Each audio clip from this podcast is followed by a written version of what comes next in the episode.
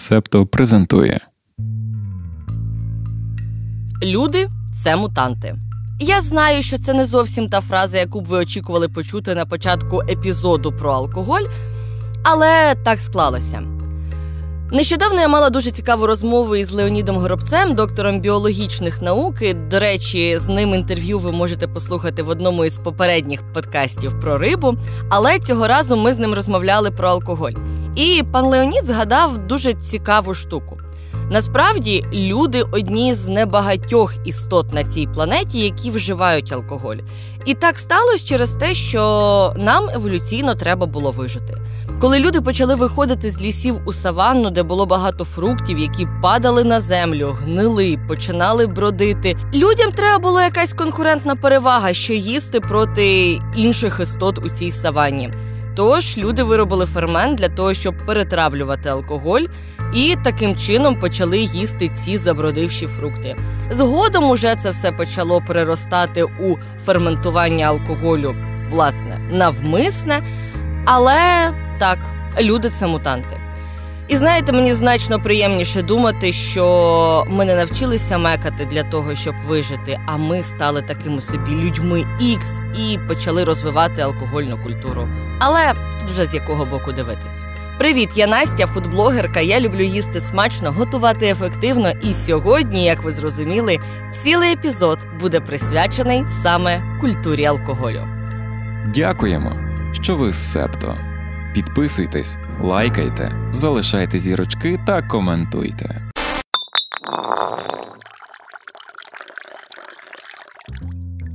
Втім, пропоную почати з зазів. Безпечної дози алкоголю не існує. Скільки б вам не говорили, що там склянка вина може допомагати в роботі серця, або якийсь інший алкоголь може мати якісь антиоксидантні властивості, все це перекреслюється тим, що власне алкоголь все одно шкідливо впливає на організм. І який би позитивний вплив він не мав на людський організм, все одно це може перекритися його негативними наслідками. Я, як людина, яка в професійному своєму житті працює з фактчекінгом, натрапляла на публікації про дуже цікаві дослідження, нібито люди, які щодня вживають склянку вина, живуть довше.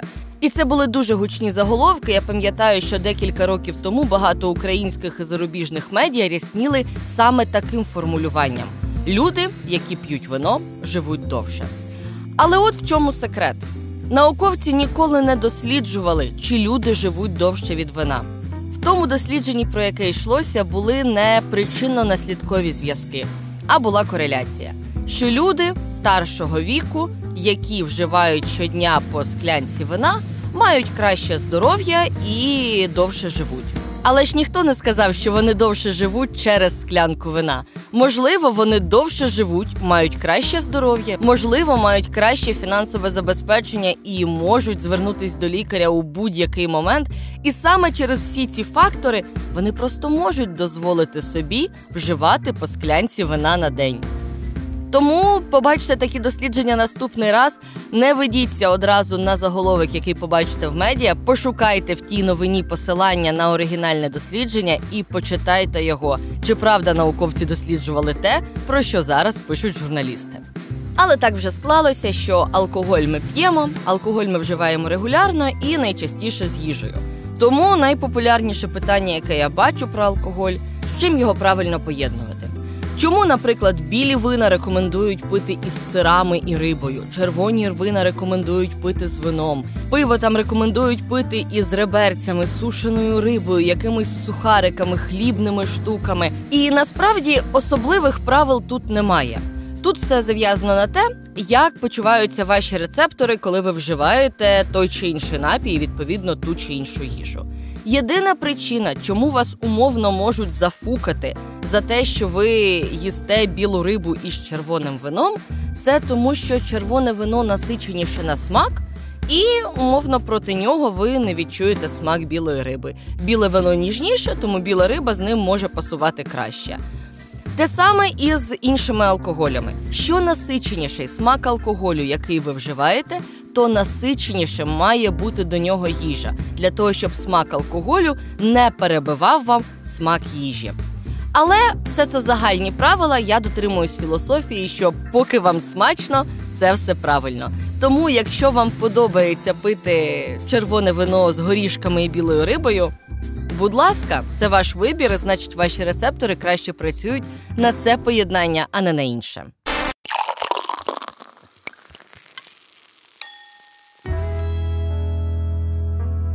Алкоголь навколо нас, зрештою, це не тільки вино чи пиво, це і всякі прекрасні дистиляти. Це ті самі віскі, горілки, бурбони, роми і все, що ви можете знайти міцного на полицях магазинів. Все це дистильований алкоголь, тобто спочатку він бродить, а потім його дистилюють і роблять його значно міцнішим, ніж е, спочатку він був, тому що його нагрівають, випаровують, і ви отримуєте значно концентрованішу речовину. Це також величезний вибір лікерів. Це величезний вибір бітерів. Це також лікери, але вони мають значно насиченіший, глибший і трав'яний смак.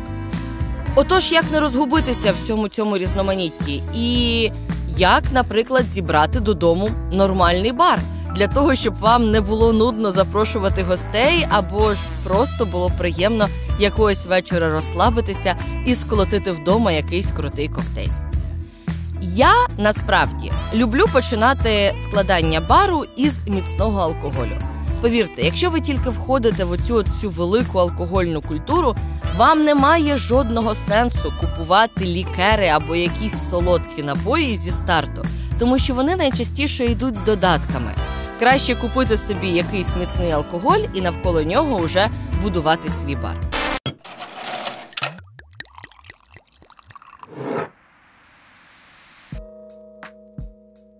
Наприклад, для хорошого коктейлю вам зі старту вистачить всього один тип алкоголю. Я люблю це вчити на прикладі коктейлів типу сауер. Це там, де поєднуються дві частини алкоголю, одна частина або дві третини частини чогось солодкого, і так само одна частина або дві третини частини чогось кислого. Наприклад, 60 мл віскі на 30 мл лимонного соку на 30 мл цукрового сиропу. Це стандартна база коктейлю віскі саур. Навколо цього ви можете уже добудовувати, що вам подобається. Наприклад, змінювати тип кислоти, лити туди не лимонний сік, а лаймовий сік, змінювати тип солодкості, наприклад, лити туди не звичайний цукровий сироп, а лити цукровий сироп із коричневого цукру, або цукровий сироп виварений з полуницею, або, наприклад, зварити самостійно кордіал. Це підкислений цукровий сироп. І все це дуже цікаво. Але вам для цього треба всього одна єдина пляшка алкоголю, вашого базового міцного алкоголю на кшталт віскі, рома чи джина. Отож, коли у вас є ця база, і ви вже приблизно розумієте, що ви хочете далі, які ви коктейлі хочете отримати, або ж які смаки ви хочете отримувати, то можна вже купувати якісь лікери. Уявимо ваш улюблений алкоголь, текіла або мескаль. Тоді вам краще купити додому пляшку апельсинового лікера Triple Sec. Це той лікер, який традиційно використовується для маргарит. Або, наприклад, ви любите віскі саури, тобто вам треба пляшка віскі, але ви любите ну, танцювати навколо нього, робити якісь цікаві поєднання. Тому купіть собі пляшку хорошого, насиченого червоного сухого вина. Наливаючи це вино зверху на коктейль Віскі Сауер, ви отримаєте коктейль Нью-Йорк Сауер. Найбільше я люблю поєднання навколо джина, тому що джин свіжий, джин ялівцевий, джин дуже яскравий, і ви можете створювати навколо нього коктейлі цікаві і яскраві, просто замінивши цукровий сироп на якесь варення. А ще джини прекрасно поєднуються із огірками і з бузиною. Отож, якщо ви будете мати вдома пляшку джина, вам навіть не обов'язково докуповувати якісь лікери, просто тримайте при собі багато овочів, фруктів і не бійтесь цим всім експериментувати. Та часом мені буває складно через те, що от в цьому процесі еволюції, зокрема культурної нашої еволюції, алкоголь став достатньо невід'ємною частиною нашого життя. Коли ми збираємось на якісь посиденьки, ми найчастіше вживаємо алкоголь. Коли ми збираємось на свята, ми вживаємо алкоголь. Ми їдемо на пікнік, ну треба з собою пива взяти. І коли ти приходиш в бар і хочеш випити чогось безалкогольного, то найчастіше тобі пропонують колу, фанту, спрайт, а може втричі дорожчу мінералку. Ну, це якщо пощастить, то втричі дорожче, можна і дорожче. Але чому так сталося? І чому так багато навколо алкоголю, але так мало цікавих безалкогольних коктейлів? По-перше, це смак. Як би алкоголь не горів, не першив і не палив вам все всередині своєю міцністю, ви все одно будете відчувати в ньому щось додаткове. Наприклад, якщо це той самий джин, ви будете відчувати ялівець, ви будете відчувати інші типи хвої, десь лимонну цедру, десь якісь спеції. Якщо це віскі, ви будете відчувати якісь далекі відголоски злакових, трошки шоколаду, трошки бочки, трошки торфу. І все це дуже цікаво, і все це яскраво. І якщо в коктейль просто не додати алкоголь, то це вже перестане бути цим коктейлем. Уявіть собі найпростішу штуку, типу. Пінаколада. Пінаколада це суміш рому, кокосового молока, лаймового соку і ананасового соку. Це дуже смачно, і ром практично не відчувається в цьому поєднанні, коли ви змішуєте собі піноколаду. Це такий п'янкий тропічний компотік. Але якщо із цього всього прибрати ром, то пінаколада стане зовсім іншим напоєм. У ній не буде різкості, у ній не буде тростинності, у ній не буде яскравості. І ви просто будете пити суміш соків із кокосовим молоком, і це не буде цікаво. Тому, на жаль, створити класний, смачний і яскравий безалкогольний коктейль достатньо складно, тому що алкоголь дуже круто впливає на наші рецептори і дуже круто їх будить. Але намагатися можна, і зараз, що мене дуже радує, багато світових брендів почали робити безалкогольні дистиляти, тобто вони їх очищують від алкоголю після того, як їх вже продистилювали. Я точно знаю про існування безалкогольного джину, безалкогольної текіли і безалкогольного бурбону. Я із цього всього списку пробувала тільки безалкогольний джин. Це доволі цікаво. І в цей же час це дуже дивно, тому що ти не відчуваєш оцього печіння у себе на язику. Але мені здається, що ця культура буде розвиватися далі, і ми зможемо відмовлятися від такого масового вживання алкоголю.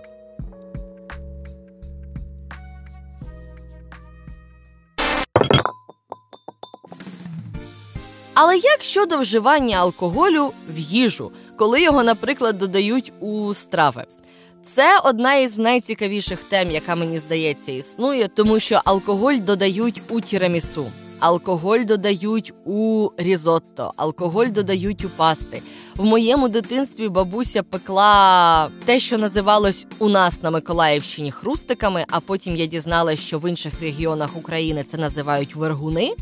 І для того, щоб вони були хрумкіші і яскравіші на смак, вона в величезну мисяку тіста додавала кілька чарок домашньої горілки.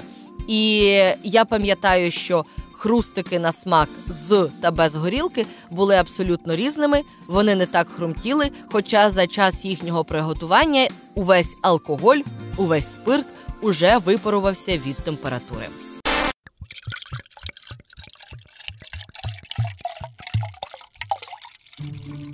Речі, дуже цікаво, що кілька місяців тому у Тіктоку розпопсилося відео з російською, прости господи, кулінаркою, прости господи, Юлією Висоцькою. Якщо ви пам'ятаєте, то я вам співчуваю.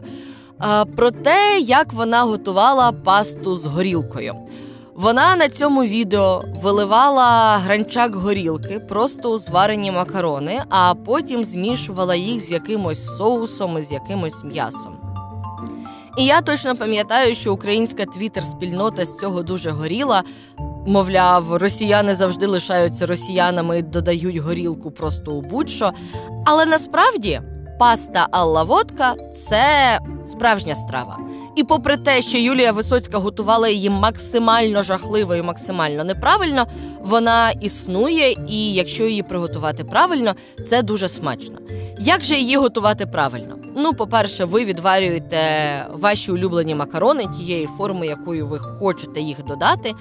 І потім, поки ви робите соус, тобто, поки ви бланшуєте цибулю, обсмажуєте з нею часник, додаєте туди якесь м'ясо або томатну пасту, або томатний сік, ви горілку додаєте саме в соус, щоб під час його готування спирт випарувався, але оця от різкість і гострота самого алкоголю наситила смаками весь цей соус. І тільки потім ви це змішуєте із макаронами і отримуєте ось таку паста алаводка.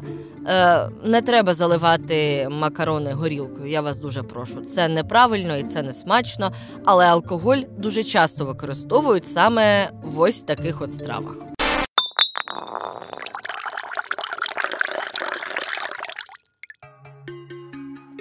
Насправді це вийшов такий дуже відний епізод про алкоголь для того, щоб просто розуміти, що, де, навіщо, як вживати. Але я думаю, що у наступних випусках ми можемо поговорити про інший алкоголь ближче і розібратися у ньому краще. Я більш-менш розуміюся хіба що на пиві і на гавових дистилятах. Але якщо вам цікаво, ми будемо шукати людей, які краще розбираються у інших типах алкоголю. Тож пишіть у коментарях, що ви хочете почути далі. Куштуйте нові цікаві штуки і не бійтесь експериментувати, але головне не зловживайте алкоголем. Всьому має бути міра, і тоді ферменти в нашому організмі будуть справлятися з усім, що ви йому підкидаєте. Дякую, що дослухали цей епізод до кінця. Почуємось наступного разу.